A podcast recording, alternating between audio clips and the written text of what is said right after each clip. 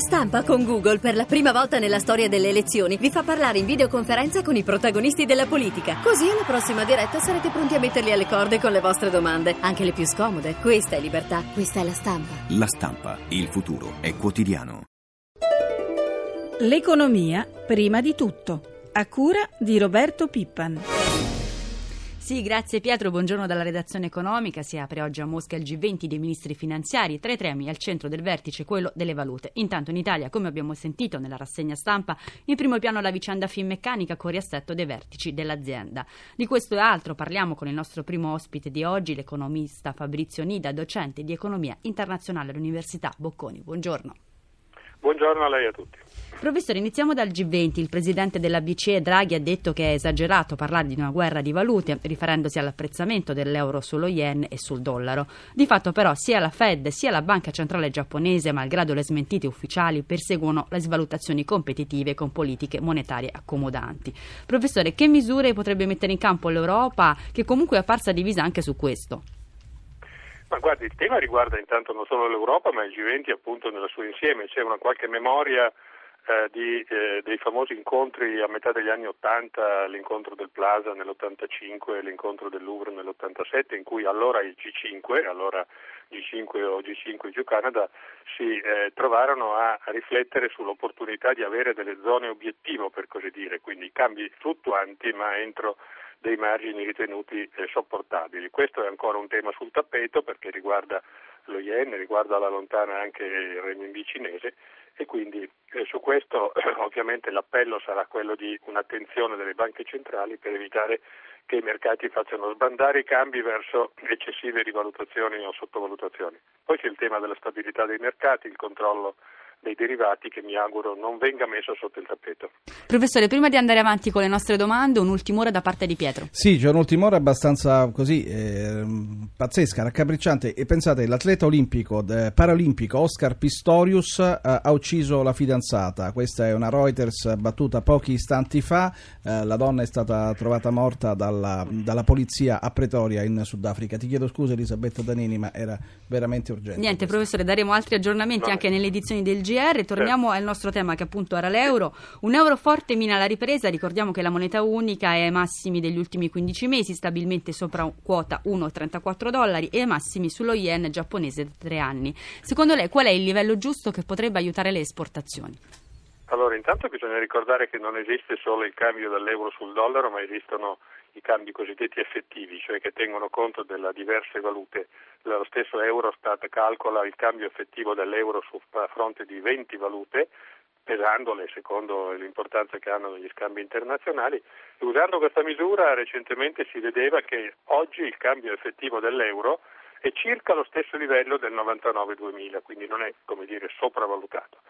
Poi naturalmente l'attenzione mh, mm, si volge sempre agli, ai movimenti di breve periodo, in questo caso c'è stato negli ultimi mesi il recupero verso 1,30, 1,35. Io ritengo che una fascia di oscillazione dell'euro sul dollaro, ripeto, tra 1,20 e 1,30, tenuto conto di quello che altre valute fanno, quindi agganciandosi un po' al cambio del dollaro, sia sopportabile. Eh, in generale aggiungerei, concluderei che è meglio un tasso di cambio leggermente forte, come dire, leggermente ehm, sopravvalutato, eh, che ovviamente è uno stimolo alle imprese perché continuino a cercare loro, oh, le loro capacità di competere non sui costi ma sui, sulla qualità, sulla tecnologia, sull'innovazione, che non un cambio, come dire, sottovalutato come lo stesso euro ha sperimentato eh, per esempio al suo inizio.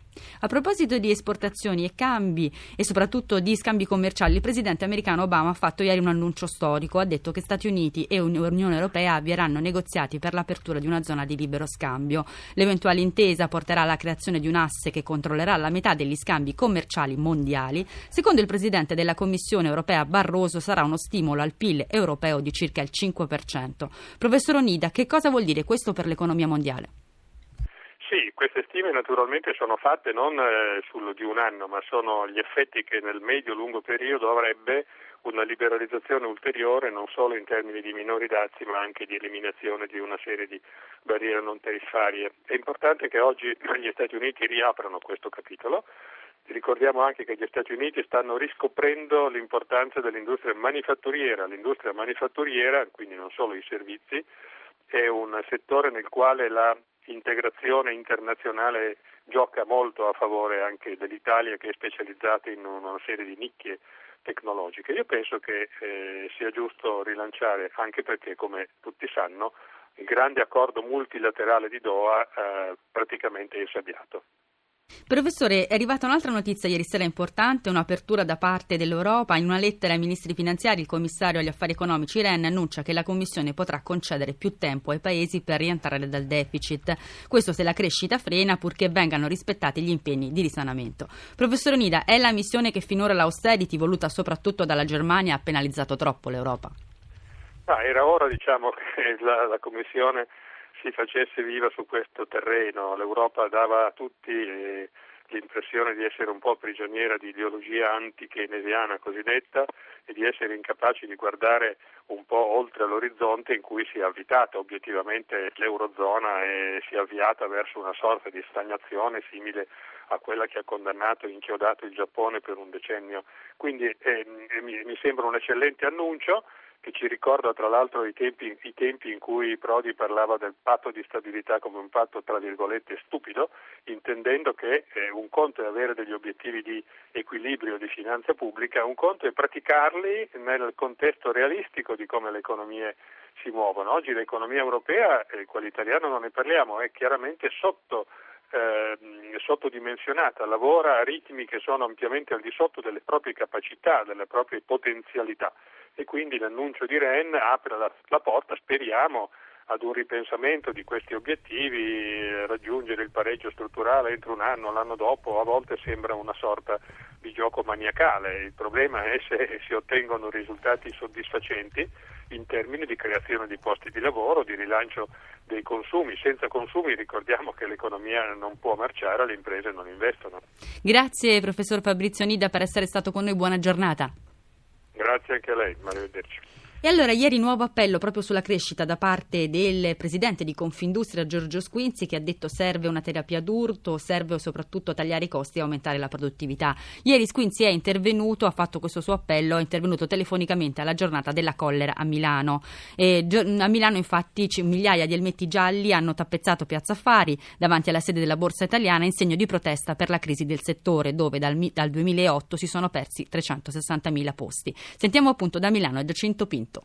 Il lavoro non c'è, rimangono i caschetti gialli a terra in piazza Affari a simboleggiare la crisi dell'edilizia. Sono 9.000 quante le persone rimaste disoccupate nel comparto soltanto a Milano nell'ultimo anno. La protesta ribattezzata giornata della collera di costruttori e lavoratori senza i sindacati che non condividono alcune scelte è servita a chiedere il rilancio del settore con immediati provvedimenti legislativi, a cominciare da una detassazione più efficace. In città la crisi frena il mercato della casa, penalizzate vendite e affitti in centro come in periferia. Nel secondo semestre del 2012, dati dell'Osmi Borsa Immobiliare, anche per gli immobili residenziali di nuova costruzione, dove il rispetto per l'ambiente e il risparmio energetico sono ai primi posti, si registra una flessione dei prezzi dell'1,2% rispetto al semestre precedente. La media è di 5.000 euro al metro quadro, ma in zona San Babile ce ne vogliono anche 13.000. Flessioni tra Scala e Duomo dell'1%, ma si superano comunque i 10.000 euro al metro quadro. E chi non può comprare approfitta degli affitti più leggeri. In cinque anni, da quando è cominciata la crisi, i prezzi sono calati anche del 21%. Lionella Maggi è il presidente FIMA Milano. Un esempio normale di affitto diciamo che mediamente una casa di 100 metri posizionata mediamente viene sui 12-14 mila euro all'anno.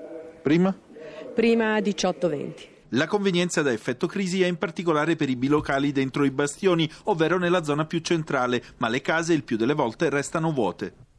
Sono le 7, 51 minuti e 34 secondi. Veniamo alla vicenda Finmeccanica. Ieri il CDA che ha deciso di nominare nuovo amministratore delegato il direttore generale Alessandro Panza dopo l'arresto di Giuseppe Orsi accusato di aver pagato tangenti ai pubblici ufficiali indiani.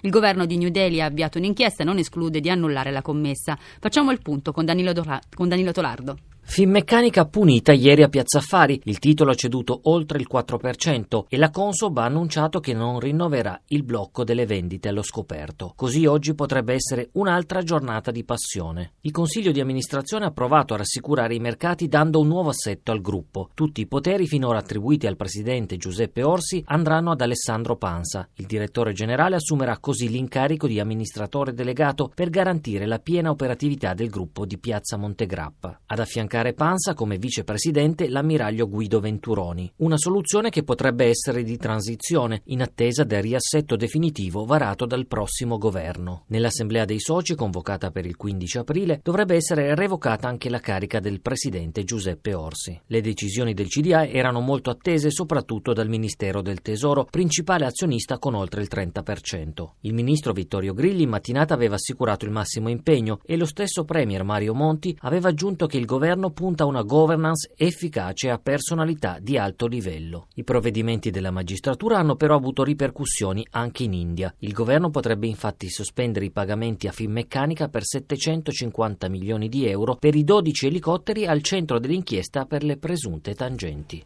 Cambiamo decisamente argomento. La Federazione Italiana dei Trasporti e Confindustria lanciano una proposta sui temi della concorrenza e della sicurezza nel settore dei trasporti. Sentiamo di cosa si tratta dal presidente di Confetra, Fausto Forte, al microfono di Iva Testa una proposta che vuole migliorare il rapporto tra la committenza industriale e logistica e il mondo dell'autotrasporto vero e proprio con una serie di elementi e di regole che superino anche vincoli oggi derivanti dalla legge sui costi minimi che rappresentano un ostacolo al buon funzionamento dell'intero sistema. Quali sono le regole più importanti da rispettare? Innanzitutto quello della chiarezza dei rapporti contrattuali, quello della trasparenza, quello del rispetto dei termini di pagamento, della trasparenza tracciabilità dei pagamenti stessi. E all'interno della rete dei trasporti qual è l'emergenza principale? Sicuramente continuiamo ad avere il problema infrastrutturale sul cui fronte ci sono degli interventi in corso che potranno eliminare alcune delle strozzature più importanti, ma ricordiamo anche che per il momento le criticità maggiori si sono un po' attenuate per effetto, ahimè, della riduzione dei volumi dovuti alla crisi economica. Nel momento in cui tutto dovesse ripartire, l'emergenza infrastrutturale tornerà tornerà a farsi sentire in maniera più importante. Un'altra emergenza riguarda proprio quella delle regole e delle, degli adempimenti e della burocrazia, sul cui fronte le aziende di logistica e di trasporto devono sottostare a una serie di disposizioni, di burocrazie, in molti casi sono comuni un po' a tutte le aziende di tutti i settori, più una serie di adempimenti più specifici che riguardano appunto proprio le aziende di trasporto che possiamo definire in qualche caso addirittura soffocanti. E prima di chiudere apriamo la nostra consueta finestra con i mercati finanziari e ci colleghiamo con Milano con Alberto Barbagallo. Buongiorno. Buongiorno Elisabetta. Come stanno andando stamane le borse asiatiche? Beh, eh, la borsa di Tokyo ha chiuso, l'indice Nikkei è salito di mezzo punto percentuale, rialzo con il consuntivo del prodotto lordo giapponese 2012 più 1,9% e la Banca del Giappone conferma le emissioni di liquidità ma prevede un miglioramento della congiuntura economica. Hong Kong, riaperta dopo il lungo ponte del Capodanno cinese, fa più 0,87%. Facciamo un passo indietro, ieri seduta altalenante per le borse europee. Sì, eh, le borse europee hanno alla fine visto moderati rialzi intorno allo 0,30% Londra e Parigi, sul più 0,70% Francoforte e Zurigo. Milano, Fuzimib più 0,41%, nonostante la debolezza del comparto bancario e il nuovo tracollo di Finmeccanica. In serata contrastati i mercati statunitensi, Dow Jones meno 0,26%, Nasdaq più 0,33%. Ricordiamo anche l'andamento delle aste ieri. Sì, il Tesoro ha collocato titoli per 6 miliardi e 750 milioni di euro, BTP a tre anni con rendimento salito al 2,30% dall'1,85 di gennaio. Lieve calo invece per il tasso dei BTP a 15 anni e prima emissione dal 2011 per i trentennali con domanda quasi doppia dell'offerta. Lo spread BTP Bund decennali sul mercato secondario è sceso a 273 punti base. Alberto, siamo in chiusura, previsioni per l'apertura per le borse europee? Ma guardando i future sugli indici si prevede un avvio contrastato, probabilmente un lieve calo a Milano. Grazie ad Alberto Barbagallo, io ringrazio anche Francesca Librandi per l'assistenza al programma, ad Elisabetta Tanini, buona giornata e ora il microfono a Pietro.